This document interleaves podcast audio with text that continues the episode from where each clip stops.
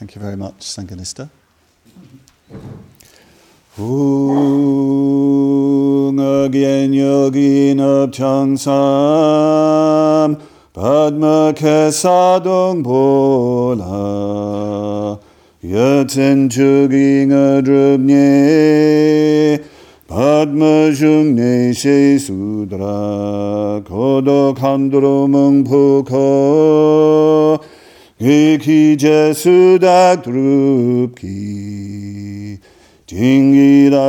shek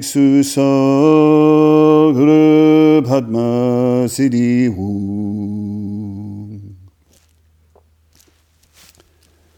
So that's the famous White Lotus seven line invocation to Guru Rinpoche, to uh, Padmasambhava, first revealed by the great Terton Guru Chowang sometime in, I guess, the 11th or 12th century and continually uh, revealed and found in treasure texts uh, down the ages and regularly chanted uh, within the Nyingma, well, many Tibetan uh, traditions uh, repeatedly to invoke the presence of Guru Rinpoche, of Padmasambhava, of uh, the Lotus Born. In Bhante's translation of it, translated uh, with Dhardo Rinpoche, it goes something like Hung to the northwest of the land of Urgyen, on the calyx of a lotus flower.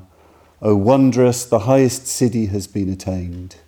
O thou who art encircled with an entourage of dakinis, following thy example will I work. Thou must come here to give me thy blessing, Guru Padma Siddhi Hung.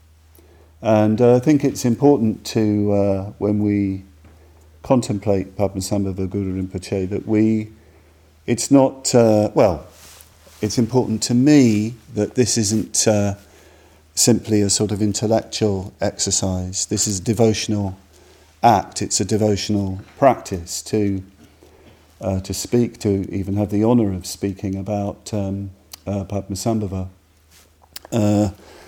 When I was ordained in 1976, uh, Bhante uh, gave me the Padmasambhava mantra.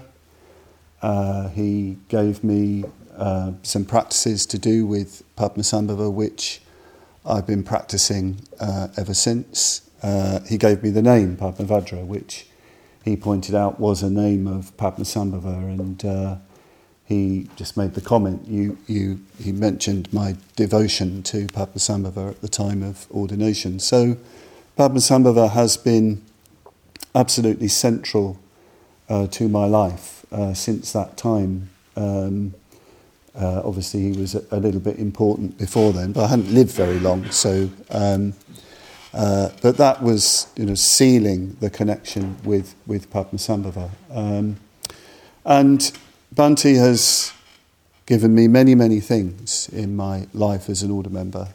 Many, many, many things. If I go through what is good and best in my life, what is my life, uh, it's due to Bhante's blessings in so many ways. I mean, absolutely no doubt about. But if he'd just given me one thing, if it was just that mantra, that ordination, that name, it would be enough it would be enough. Everything is in that, and it's uh, motivated and informed uh, what's best in my uh, order life uh, ever since. So this is extraordinarily important to me, and in a sense, uh, very, very personal. Um, as I've gone on in my uh, order life, um, my life, it's interesting. More and more has become available, more and more translated about Padmasambhava.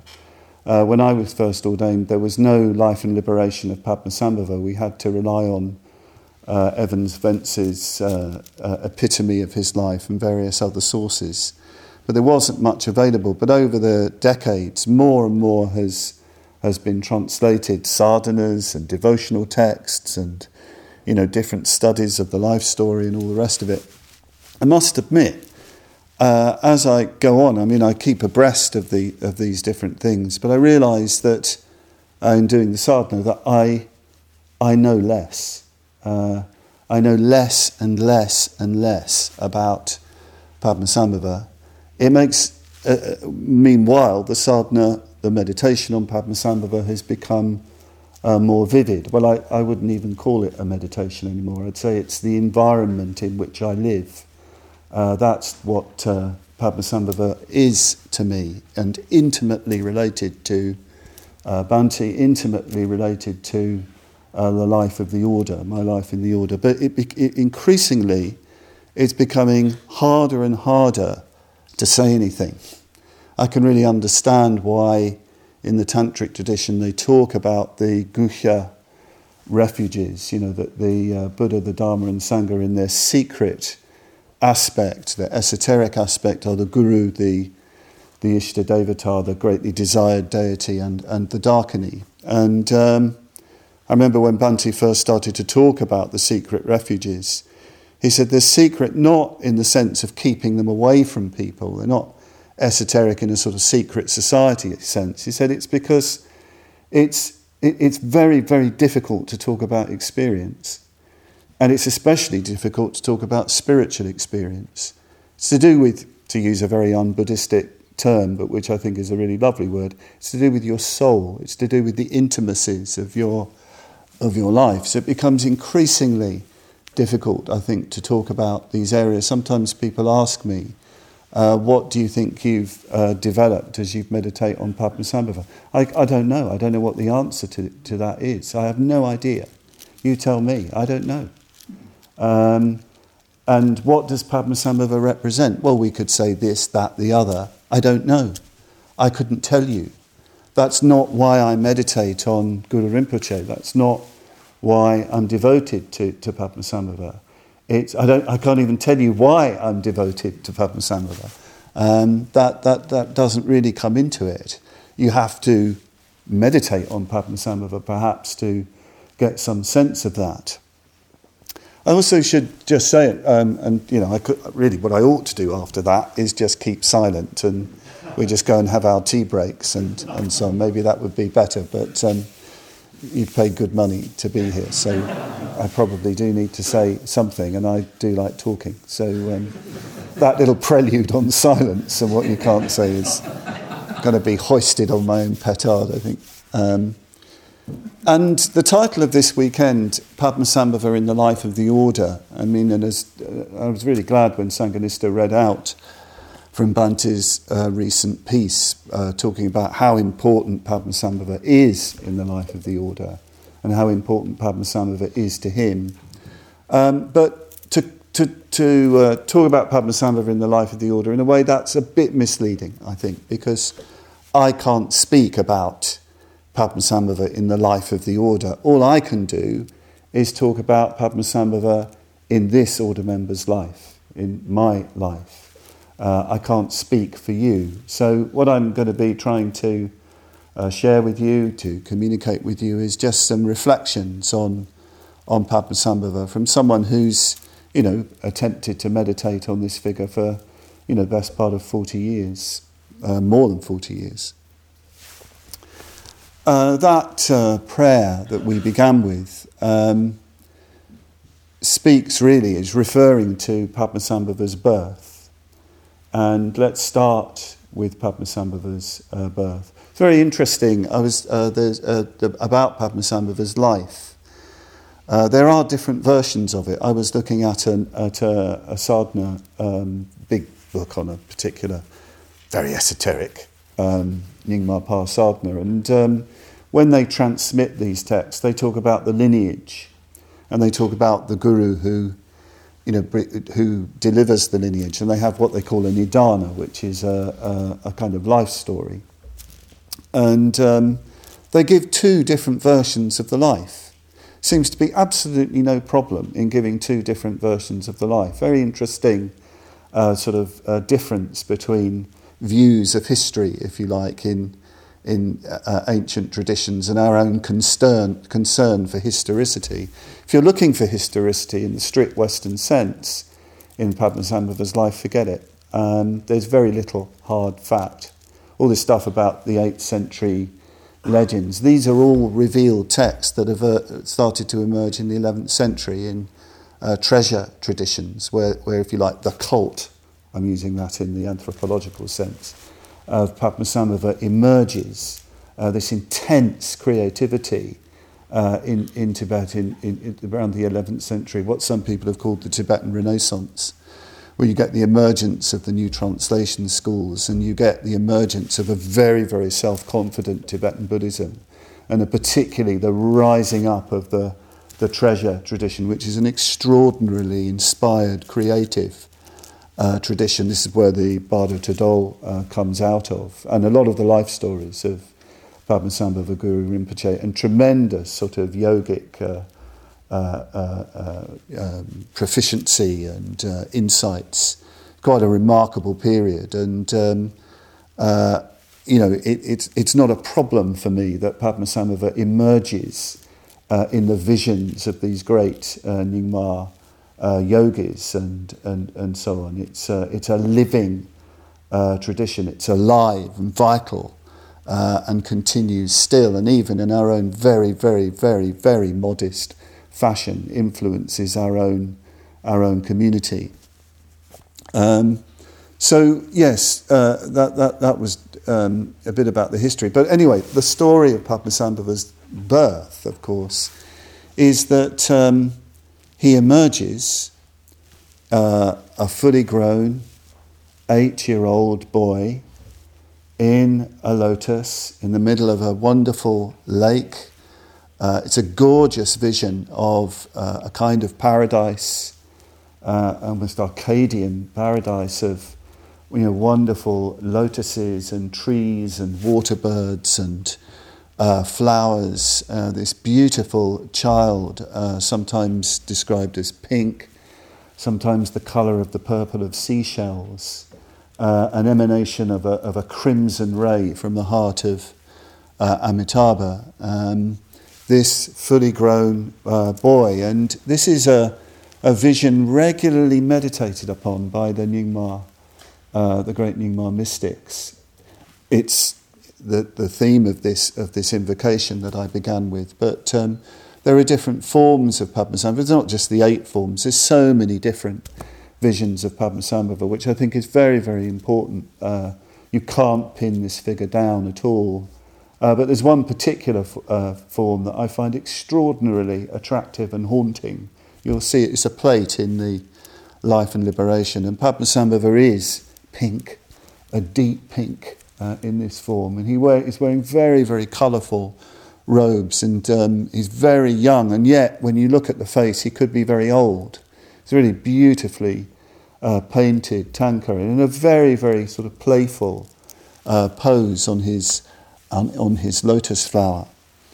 And uh, covered in, um, you know, in flowers, you know, with garlands of, uh, you know, pink lotuses and, um, you know, gorgeous uh, long black hair. It's an extraordinarily beautiful vision. I think it's very, very important when you reflect on Padmasambhava. We tend to privilege Padmasambhava, the great sort of demon tamer, uh, and so on. Almost a bit macho kind of approach to to Padmasambhava, and um, you know that that that we need to sort of I don't know what we need to do, but anyway.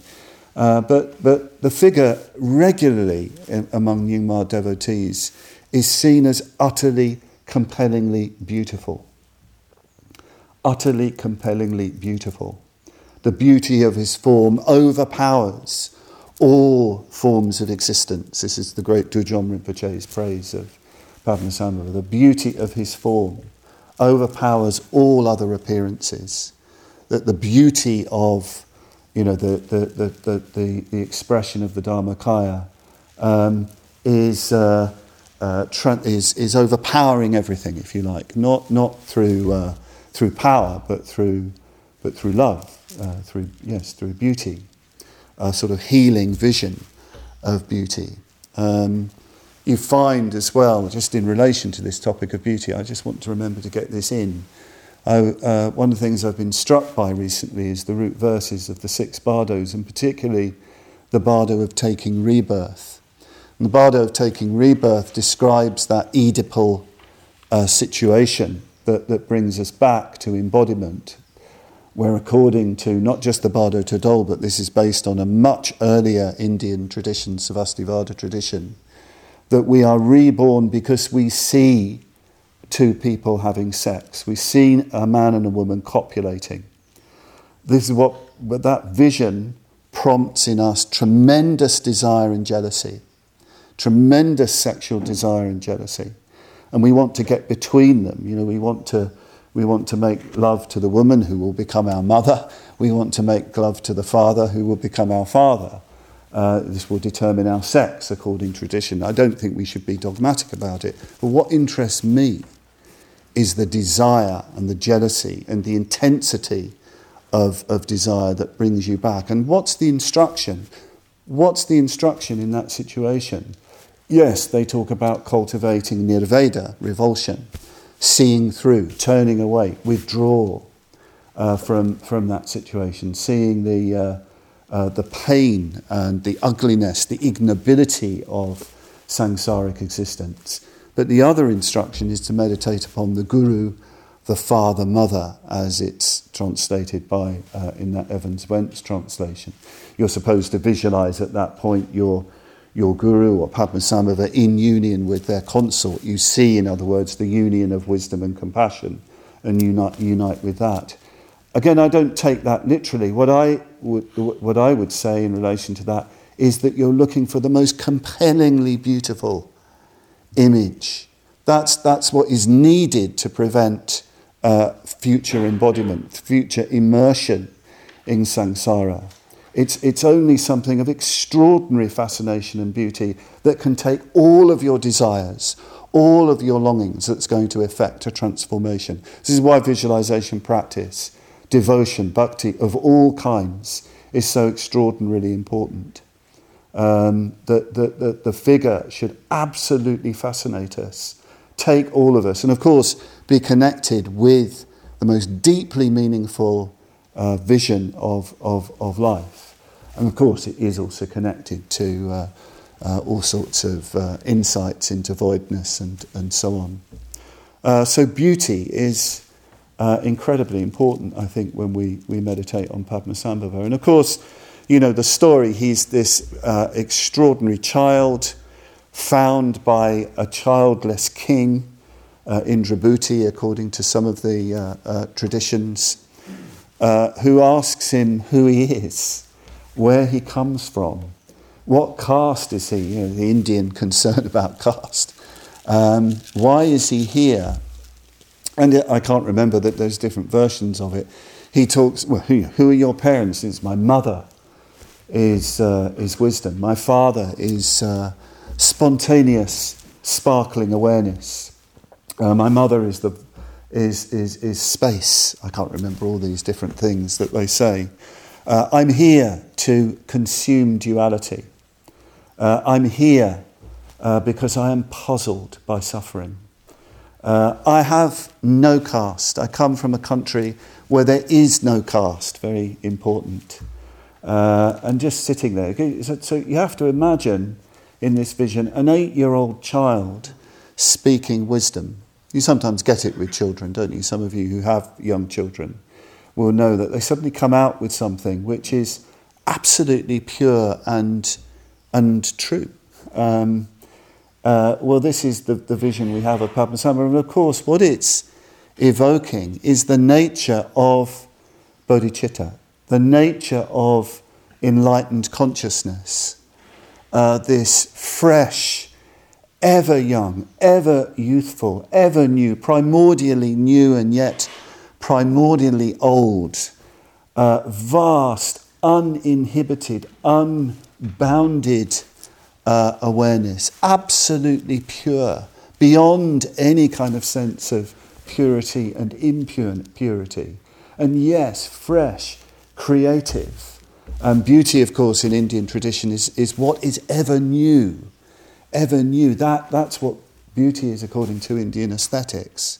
So, this is what's really being communicated with this uh, vision of the eight year old uh, boy child speaking like this. Uh, and it's, of course, what you're, what you're trying to realize when you say that seven line prayer. You're trying to connect with that city, that, that the realization of that quality of mind, that quality of consciousness. Mind is too weak, it's far too mental. What do you call it? I don't know what you call it. Awareness, I don't think, is very good either. It's too, for us, that's far too heady. Far too heady. It would be, be- we, we, it would be better to talk, use a word like soul or something like that because you're talking about something of immense creative uh, power and force, and yet which has nothing in it of any kind of uh, uh, egotistical nature or anything of that. Very hard, I think, to really get a sense of what is meant by, you know, the primordially pure uh, awareness, jnana, vidya, uh, whatever you want to call it, that, that the, these visions are communicating.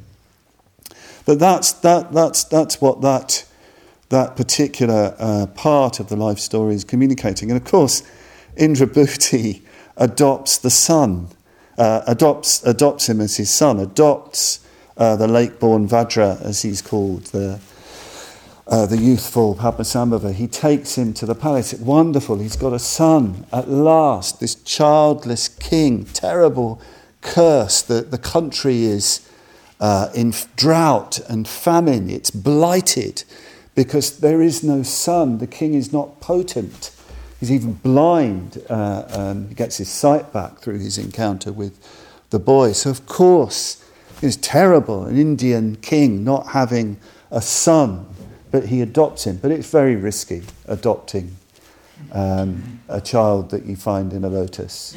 a very, very risky thing, a foundling, bringing a foundling into your uh, kingdom. I mean, you can understand it. We'd all do it if we were in that situation. But um, uh, what, what's going to happen? You know, incorporate, trying to incorporate that vast creative uh, consciousness into your bounded kingdom. Uh, well, of course, you know, he, he's a wonderful prince, of course. He masters all the the warrior arts. You know, he learns so much, becomes, you know, it's a, it's a bit like the life of the Buddha, you know, the later life of the lives of the Buddha. But of course, that uh, consciousness can't be contained, and uh, there are different versions of what happens. But eventually, he starts to misbehave, uh, the young prince, very, very badly. Very, very badly. He starts to. Um, really feel confined by uh, the palaces and uh, starts to adopt the, uh, the, uh, the clothing of, of, of, a, of a skull bearer. You know, so this is a sort of tantric, um, Indian Buddhist tantric, or even Hindu tantric, um, uh, you know, figure of wearing garlands of, you know, bone ornaments and all that sort of thing, going naked, doing all sorts of crazy dances. And in the course of one of these things, there's a terrible accident. He knocks a trident, I think, off the top of a, of a palace roof, which uh, kills a, the son of a Brahmin. And of course, he's uh, severely blamed uh, for this. And uh, of course, they want him uh, executed and all this sort of thing. There's kind of uproar in the, in the kingdom uh, the king who has the power said, "We can't do this. We can't, you know, kill this uh, this, this this man. We can't do that." So, what's the punishment? The punishment is banishment, exile. Exile. You've done a terrible thing, even though it's an accident, but you've done a terrible thing. It's exile, uh, out, out of the group. Just want to uh, pause before I talk a little bit about where he's exiled to and what that uh, might indicate. I think one of the things I find that, that interesting to reflect upon to do with the adoption of the Son um, is for myself to make sure that I'm not, as it were, domesticating uh, my vision of the Dharma, uh, not compromising I say my vision, the vision of the Dharma, it's not mine. Um, that's the wrong way of talking about it. I think it's so easy, so very, very easy to, to begin with a very strong vision. We come to the Dharma sometimes out of very, very deep need or deep inspiration, same thing perhaps. We make, we really connect with it very, very strongly. We have a radical idea of what transformation is uh, that, that vision is sort of searing, that faith is very motivating. Uh, and of course, over time, the danger is, is that it just becomes, yeah, domesticated. Domesticated in one way or another. Uh, I don't mean literally, you know, you, you, you I'm not talking about, uh, you know, settling down necessarily into a family situation. You settle down anywhere and everywhere. That's, that's, that's the gravitational pull. That's what human beings do. But it's very, very easy, I think, to, to um, uh, how can I put it, to, to make the Dharma serve a comfortable worldly life in whatever situation we're in. Very, very easy to do that. Uh, you know, we have our bit of Buddhism that, that makes us feel good. Um, we even think we know what Buddhism is, and we're a sort of expert on, on Buddhism, on the Dharma. Uh, maybe we even give lots of talks and take uh, lots of classes and lead lots of study groups and be a very well respected you know, member of the community, or you know, we might have another style where we're always anti everything, but it's just another style. Um, it's another way of domesticating your, you know, the vision of the Dharma, which actually transcends all of that. So I think this story of Padmasambhava, that consciousness, that youthful energy of the Dharma, not being um, not prepared to be hemmed in unable to be hemmed in by, you know, by a, a, a kingdom is telling us something. Is telling us something. And maybe you could talk about this in the groups. Are we really living from, you know, what is really searing in terms of, of vision? Uh, where do we compromise? Where do we, if you like, sell out? Where are we doing it individually? Where are we doing it in our centres or our, or our chapters? Um, something to reflect upon. Of course, life being what it is and the Dharma being what it is, you might try to do that, but life can come along and give you a really serious kick uh, in a tender place. Um, it's interesting with, with Padmasambhava that he's exiled and he's exiled to a cremation ground. He's sent to the Sitavana, the, the, the the chilly grove, the cool forest. This, this, this very, very serious um, cremation ground. Yes, we've studied the cremation ground quite a lot, haven't we? There's that wonderful lecture that Bhante gave in the 70s, uh, the, the, the, the, cremation, the symbolism of the cremation ground and the celestial maidens. It was an absolutely wonderful lecture, uh, irreplaceable lecture, where he talks about going into the crucial situation deliberately sought out, um, where you really are uh, looking death fully in the face uh, and you're inspired by it. And the Dakinis of inspiration dance uh, in relation to that. They're the, the forces of inspiration. Still a very, very important uh, lecture. But there's another aspect to do with being in the cremation ground it's uh, the thing is, what's happened to Padmasambhava? He's been made untouchable. It's very, very important. In a part of the symbolism, the whole business of being, you know, being involved with the death of a Brahmin, no matter how accidental that is, the punishment is untouchability. Uh, it's not just going to cremation ground. You think, oh, that's groovy. You're, you're in this place where there's the dead and there's all sorts of ogres and dakinis. Wow, I'm up for that. No, he is shunned. He is blamed. That's the only purification possible. He is blamed. He's become one of the people of blame. This is a translation of a Sufi term a very important uh, aspect of Sufism and a, a, sort of early kind of group from Baghdad, the Malamatya, the people of blame.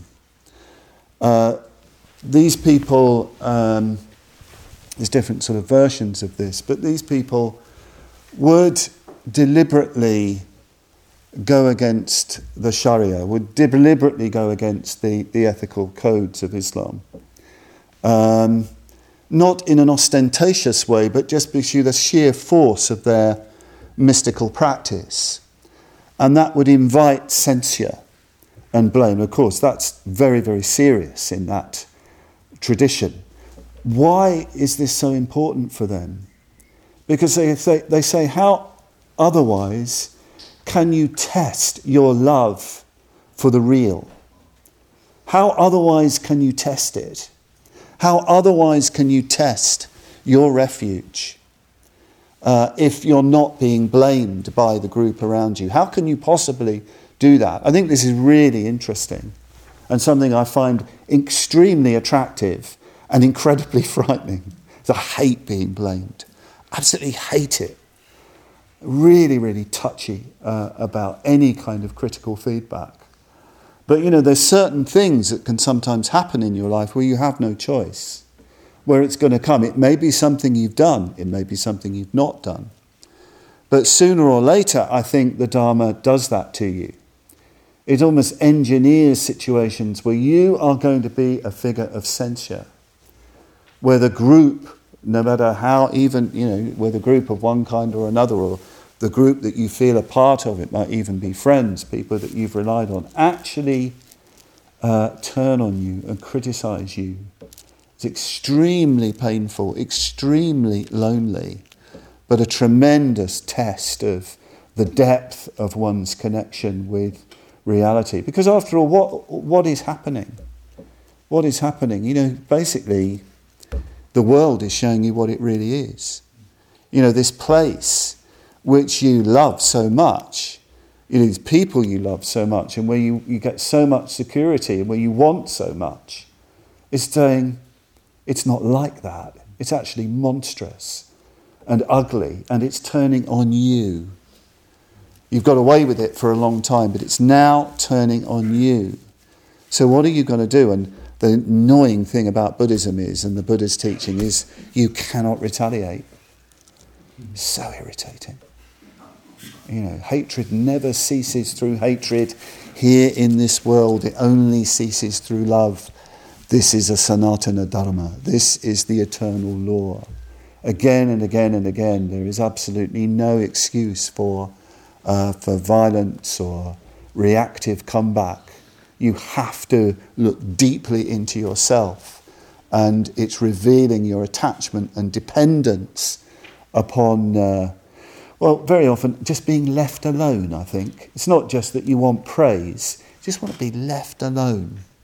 Just leave me alone. I've got my comfortable little corner. Well, listen, you know, if you practice and if you're at all visible, you won't be left alone. You know, something is going to is going to sort of come, it's going to arise. I was talking to Bhante a while back, and I'd heard that he has everything read to him. Everything in Shabda, uh, even critical stuff, is read to him. Uh, you can ask uh, Sthana Shraddha about this, he knows, because he reads it very often to Bhante. And I said, But Bhante, why do you do that? Why? I said, I'd hate that, you know, some of the things said about you. And, and he said, Well, actually, I'm not really bothered what, what people say about me. Um, but I want to know the worst because of the order, because I care about the order. I said, But I said, I'd find that terribly upsetting. I just wouldn't be able to, I wouldn't be able to do it. And I said, Have you trained in that? He said, Well, yes. He said, I have trained. He said, A long time ago, when I was a young man, um, I trained like this. He said, If I was praised, I would reflect, Ah, oh, next time it will be blame. And if I was blamed, I would reflect, Oh, next time it, maybe it'll be praise. And he said, I've just done that consistently. And I found that very, very helpful. And not long after that, I was studying the spiritually mature from the Dhammapada. And I think this is where he got the reflection from. Maybe, I don't know. But it says, like a solid rock unmoved by the wind, so the spiritually mature person, the man of wisdom, is moved neither by praise or blame. And it's almost as if Bhante just didn't, you know, that sounds like a fruit of practice, but Bhante turns it into a reflection, into a meditation. Um, so, yes, Padmasambhava is blamed. He becomes one of the people of blame. He is outside of caste, he is outside of conventional society. He's in, uh, he's in the burning grounds. He's purifying himself through all these uh, different practices that he's, he's engaged with, because the cremation ground, of course, is a place of. Um, initiation. It's a place of meditation. And of course, those old Indian cremation grounds are places where the dead are just left. Uh, yes, there are big fires, but these would have been in country districts and the dead are just left to rot and so on. And of course, it's a place of ghosts and ghouls and ogres and ogresses. And the Dakinis that appear there are not the Dakinis, they're not the wisdom Dakinis, they're the worldly Dakinis. Um, Dakini in modern Indian languages can mean a, a kind of um, like a female monster, like a sort of ghoul, a ghost and ghoul that's going to, to, to suck your blood and eat your bones. So don't be confused about your Dakinis. You know, you might think that you're with a Dakini, a wisdom Dakini, an inspirational Dakini, but you might be with a different kind of Dakini, uh, this other kind. The passages in the life and liberation of Padmasambhava on the cremation ground are extraordinarily vivid. Um, and I'd recommend listening to Bhante's lecture on Padmasambhava from 1979 that he gave at Sukhavati not long after the opening of Sukhavati. I'd really recommend that because he reads from these passages in an incredibly vivid way. Uh, what you have appear, typically is Padmasambhava sitting with his back to a stupa it's very, very interesting symbolism because the stupa, of course, has the relics of, of the Buddha or a great disciple. It's a, a multi layered architectural symbol, but very often in the Tibetan tradition, Tantric tradition, it's associated with the enlightened mind, uh, enlightened consciousness. He's leaning against that. He's leaning against that reality. He's so confident in that. There's something, isn't it, about leaning back against something, that kind of symbolism. There's a kind of rest and ease. So he's leaning with his back against a stupa. And the Dakinis are indeed, and other figures are indeed uh, performing and dancing, but it's quite a show. Uh, you, you get all sorts of vivid descriptions of them dancing, chopping their heads off, and sort of dancing while they're holding their heads. And you can imagine the sounds, the laughter, the drums, um, the glee, uh, the shouts, the, the, the, scary noises. Sometimes they uh, open up their, their, their, their, their stomach and just take out their entrails, which they start eating in front of you. Bhante said in the, in the lecture, his little comment, sometimes they do that, the Dakinis. You know. sometimes, sometimes people do that. He even said that our centres should invite people like this in. Um, Anyway, uh, yeah, eating their entrails, um, you know, symbolically, presumably. Um, changing their genitalia um, at will, their sex, uh, going through sex changes in of Padmasambhava, uh, doing all kinds of weird stuff, changing colour, uh, dancing, and just being absolutely horrific. All the horrors, all of the horrors that you know, the, we, the stuff of nightmares is on display. Is on display. What does Padmasambhava do in relation to this? He goes bright red, and of course he's dressed as a yogi in long hair and, you know, bone ornaments, and he's wearing the shrouds of the dead and so on. Goes bright red, and he communicates the Dharma to them. And he's grinning, he's ecstatic at this scene, at this extraordinarily, well, as far as he's concerned, creative display, not in any way destructive and horrific. Or if it is destructive and horrific, it's part and parcel of the richness of life. This is life. This is life. This is reality, playing, performing. A wonderful creative display of actually that pure uh, consciousness which he's leaning against, as it were. Uh, it's so rich. It's almost like um, you know you, you in uh, you read William Blake's *The Marriage of Heaven and Hell*. Hell is a place of enormous creativity, huge creativity, incredible creativity. You know the, the, the what is it? The infernal. What's the word? It's a way of describing the artistic process. You know, engraving in the infernal method, or something like that. I can't remember the exact terminology. Well, this is this is you get the sense through these these cantos in the life and liberation of Padmasambhava of tremendous creativity, this ever changing uh, display.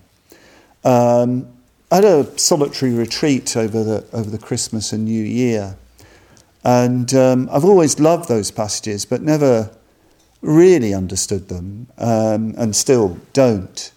And uh, some of you might know that me and solitaries don't really agree. Um, I often uh, have left them early, much to my humiliation.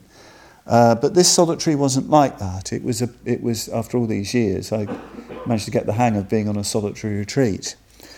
Um, and one of the things that was very important to that was, first of all, the foundation in metta, in love, and in devotion, in the Padmasambhava sadhana in particular, and devotion to Bhante. Um, uh, but something else, I think, you know, started to.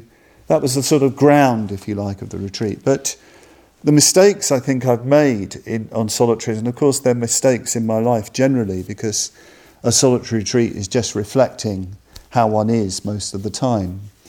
Uh, the mistake has always been, I think, um, uh, uh, seizing, grasping, and aversion, obviously and delusion, obviously. Uh, on solitaries, if there was an ecstatic bit, uh, a bliss bit, a vision bit, I'd want more and go after it. And always that would be problematic. It would just be horrible. I mean, it's the only way I could do it. And then I'd get confused.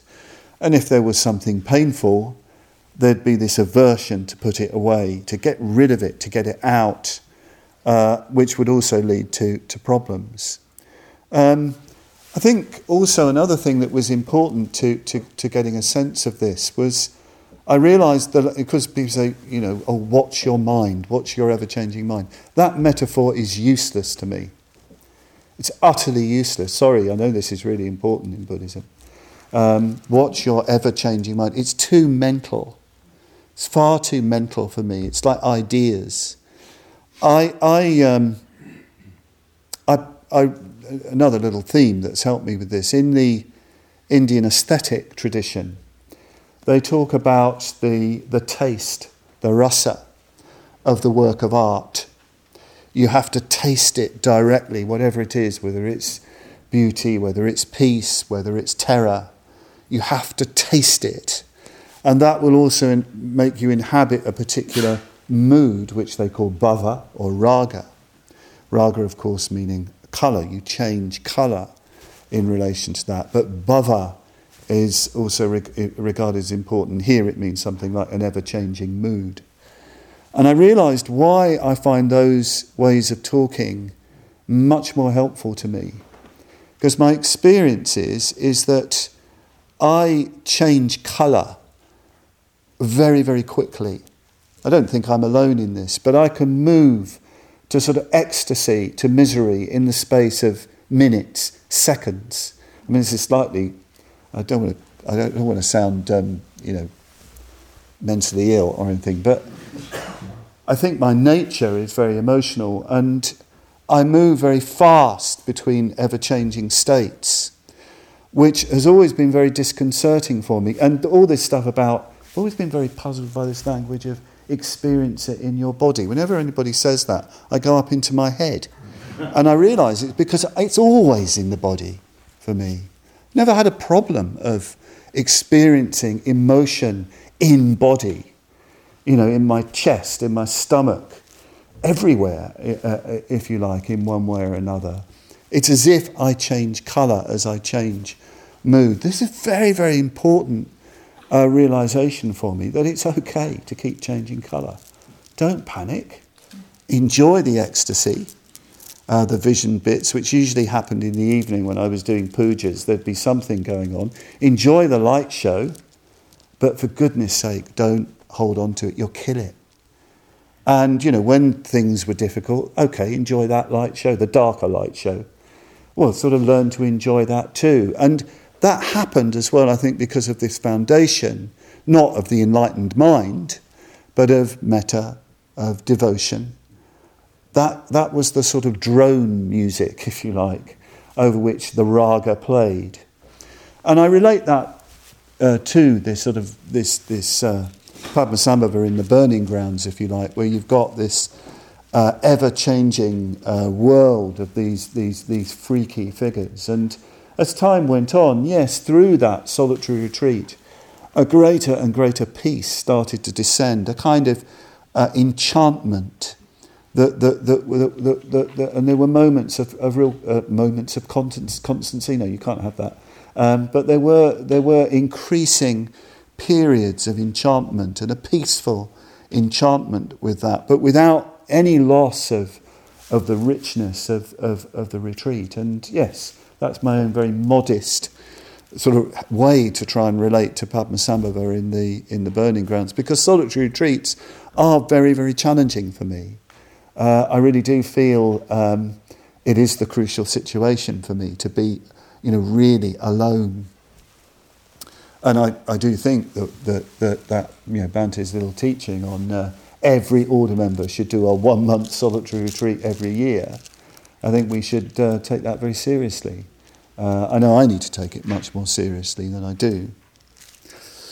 Uh, better move on. Um, in one of the cremation grounds, uh, Padmasambhava does find a teacher, and it's a Dakini.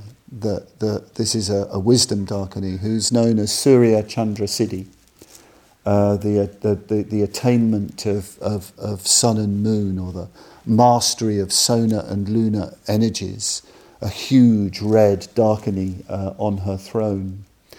And uh, he's very impressed by her servant, her maidservant, because uh, in the course of you know, trying to receive initiation, the, the, the Dakini rips, uh, uh, uh, Uh, uh, uh, cuts open her breast and her stomach, revealing the peaceful and wrathful deities. And Padmasambhava reflects and thinks, well, if that's what the servant's like, what is the teacher going to be like? And he goes to the, the Dakini on her throne, replete with all the solar and lunar ornaments, and these wonderful verses of devotion. It's rare that you find Padmasambhava in the Life and Liberation, liberation expressing devotion to the Guru, to the teacher. You know, all the great all the great masters need a teacher, need a guru. So he asks her for initiation. And she says, Well, you, in, in, you do see that all the Buddhas are present within me. And he says, Yes, I, I can see that. You know, she shows the full moon of her face, she reveals herself. And he asks for initiation. The initiation is very, very particular. Uh, she transforms him into a syllable, into hung. In one version of the text, she eats him. In another, she snorts him up her nose into her head center. Uh, he's, in other words, he's completely consumed and then passes through her centers, uh, coming out the other end, reborn, uh, uh, completely initiated into all these different things. And I found again this a very, very compelling image. You know, we talk about initiation, we talk about spiritual death, spiritual rebirth, we even talk about attainment. Uh, this particular image, I think, is very interesting because it's making it clear that the bodhicitta, enlightenment, reality, all these words, uh, the dakini, you don't take that into you. You don't add that to you so you can strut about in feathers. You are eaten. You are consumed. Uh, there's a wonderful line in, in a great uh, Sufi text uh, on love, the first Persian treatise on love by the great Ahmad Ghazali. And in this text, love is reality. Love is reality. Love is truth. And he says, he, it's just, it's, it's very aphoristic. It's just um, different insights, difficult to understand into the path and the reality of love. And at one point he says, Love is a man eater. Love is a man eater. Love eats all of human nature so that nothing remains.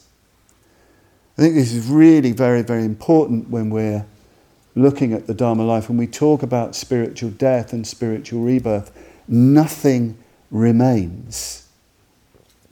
Nothing remains. There is, yes, spiritual rebirth uh, beyond that, but how can we possibly predict that? How will we know what that is unless we enter into this um, nothing remaining? This isn't nihilism either.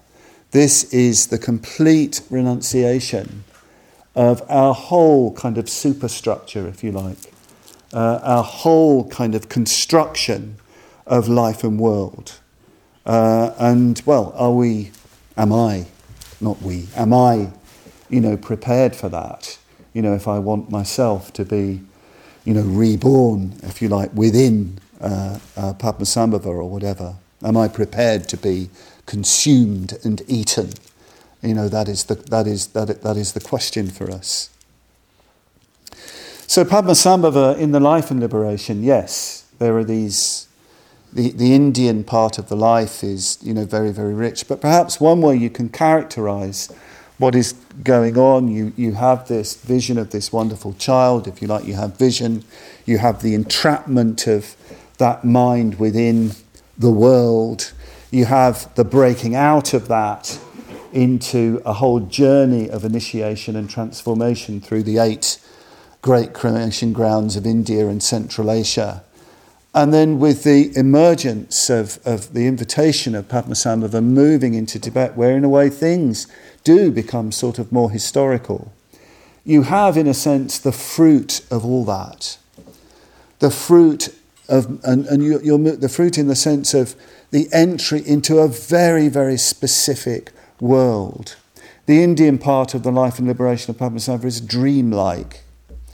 It's incredibly dreamlike. It's sort of Sambhogakaya-ish, or whatever it might be. I don't know. But when you get to Tibet, you get something else. Uh, you, you, you, you've got a sort of entry into history. You've got specific time, specific place, specific locality, specific people, if you like, the vast and the general the vastness of wisdom and compassion, are moving into the very, very particular and personal and individual. This is very important. This is to do with the Dharma reaching the minute particulars of person, of people, of place, of culture. All of that vastness needs to be applied to the particular. Uh, it's well worth, I think, reflecting on this in the life of the order. You know, this, these, these, these incredible sort of challenges that we have of you know, a, a, a, an order spread across different cultures, an order which has, has a very, very strong vision of, of deep, deep harmony. Uh, Subhuti sitting here um, recently was really evoking again that uh, Avalokiteshvara myth, myth the, the myth of, of great compassion uh, and that, that, that, that, that whole vision of um, you know, being united by a, a common heart of bodhicitta and yet having that individual and particular expression. And yes, we need all sorts of organizational things to make sure that happens. But in the end, actually, the only way this can be realized is through transcendental realization. Uh, it can only be realized through, through a deep, deep seeing into the nature of things. It does mean coming together in large numbers like this, of course, to see that the vast and the particular but we have to make this a living experience in our own life that we carry, you know, all the time. The bigger the order gets, the more, the, the deeper we have to connect with, uh, you know, the, the, the, the, uh, uh, uh the, the, the, vision, if you like, of the order, you know, which can't be, uh, you know, guaranteed, if you like, by, uh, by organisation. It can be supported by organisation, but it can't be guaranteed by it. It's the, it's the, the, the duty of every individual order member to realize this, if that's what we want, if that's what we want. So Padmasambhava takes that realization to the specific circumstance. The specific circumstance, very importantly, is the building of a temple, the building of a monastery. Must never forget that, that, that Padmasambhava goes to Tibet you know, and converts the gods and the demons, not because it's just fun converting gods and demons, I'm sure it's fun for him, it's because there's a very specific problem. Uh, to establish the Dharma in Tibet, they need to build a temple. It's not going to just happen in caves. It's not just going to happen in people's rooms in their villages. In the same way, it's not going to happen in our individual flats and bedsits and houses. It's not going to happen. They need to build a temple.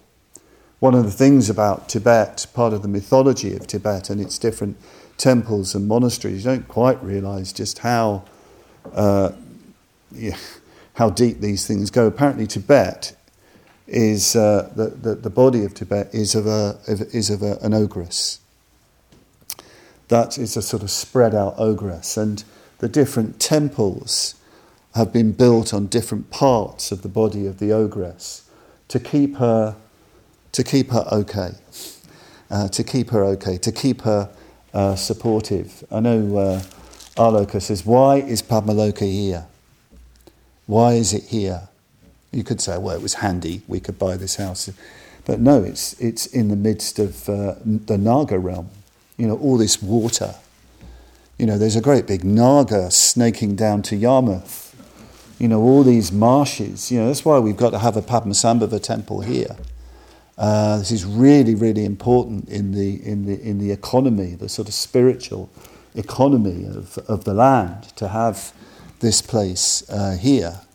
Um, you don't believe me, that's okay. It's not a dogma, uh, it's just the way things are. Um, so Padmasambhava, Padmasambhava has to transform the demons because they're trying to build something. They're trying to build something, a focus where the Sangha can meet and gather, where the yogis and the monks and the lay people and the you know, people from all sorts of life, the nomads, you know, or the, the Lhasa intelligentsia, or whoever it might be. It's where people can come where they can gather, where they can worship, where they can study. It's the place of initiation. It's the place where the Buddhas and Bodhisattvas come alive at the consecration of Samye. Uh, Padmasambhava doing, imagine Padmasambhava doing a dedication ceremony.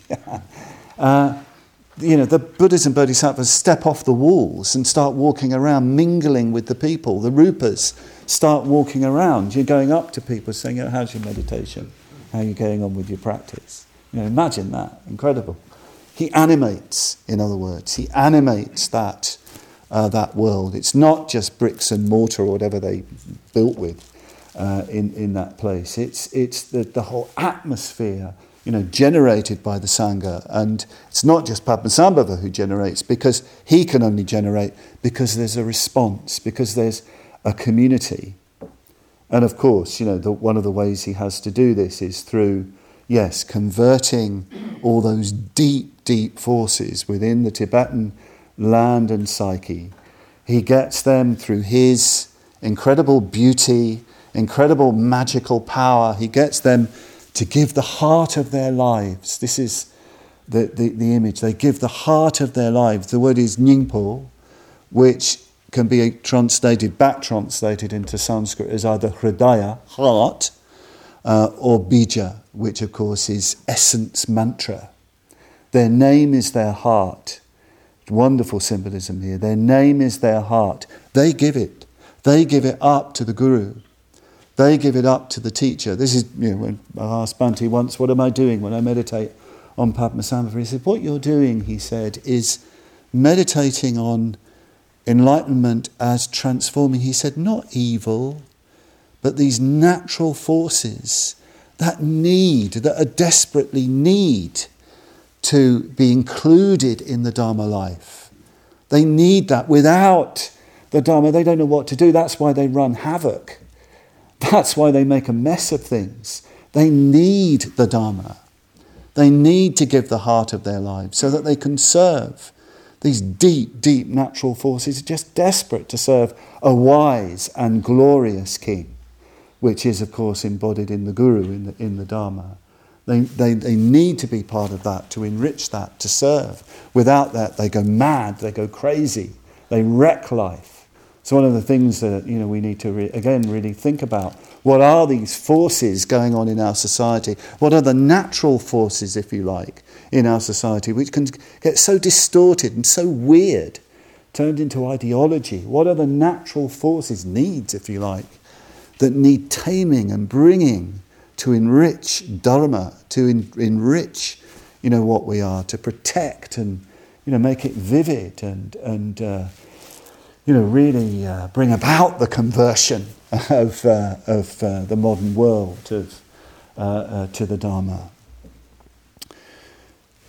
I want to uh, finish this talk, which, as I said at the beginning, having talked about not being able to say anything, I realise I've gone on far too long, as usual.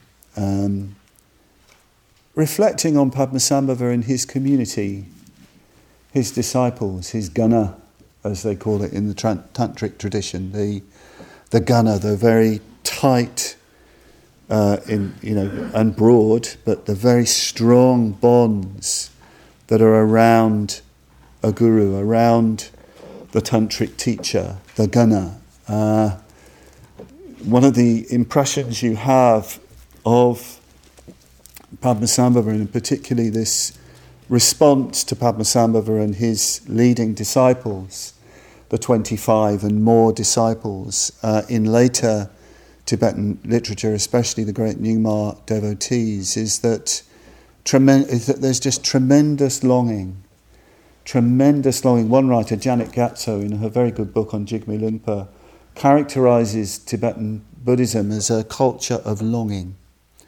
a culture of longing.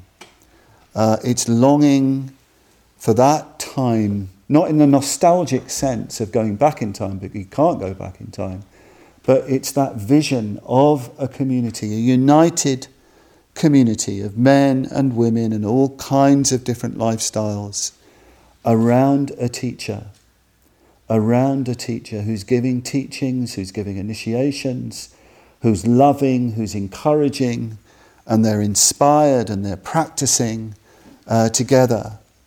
Uh, when he leaves, of course, there's tremendous longing. When he gets on his winged horse and flies off, doesn't die, but just goes on to new work to the southwest, to the land of the Rakshasas and the cannibals to tame them. There is just these cries of longing to the Guru from afar to come. But it's not just for the Guru, it's for the whole environment, again, of that uh, united community uh, around the teacher. I must say, I long for that. I long for that. Uh, my solitary retreat, I was, uh, well, it didn't take me long to work out why I was reading these, uh, these studies of different Sufi communities of, of years ago. And, uh, and the stories, I just loved reading these stories of these, of these disciples around teachers and just loving being together around their teacher. And of course, that, that, that Muslim idiom of, you know, you, they want to kiss the hands of their teacher and to kiss the feet of their teacher. The, the language is very, very strong in terms of love. And I realize actually that's the land I want to be in. I want to be in that land of being with a teacher, the Guru Buddha's abode, as it's called. That's the world I want to be in, where all I have to do is to serve my teacher.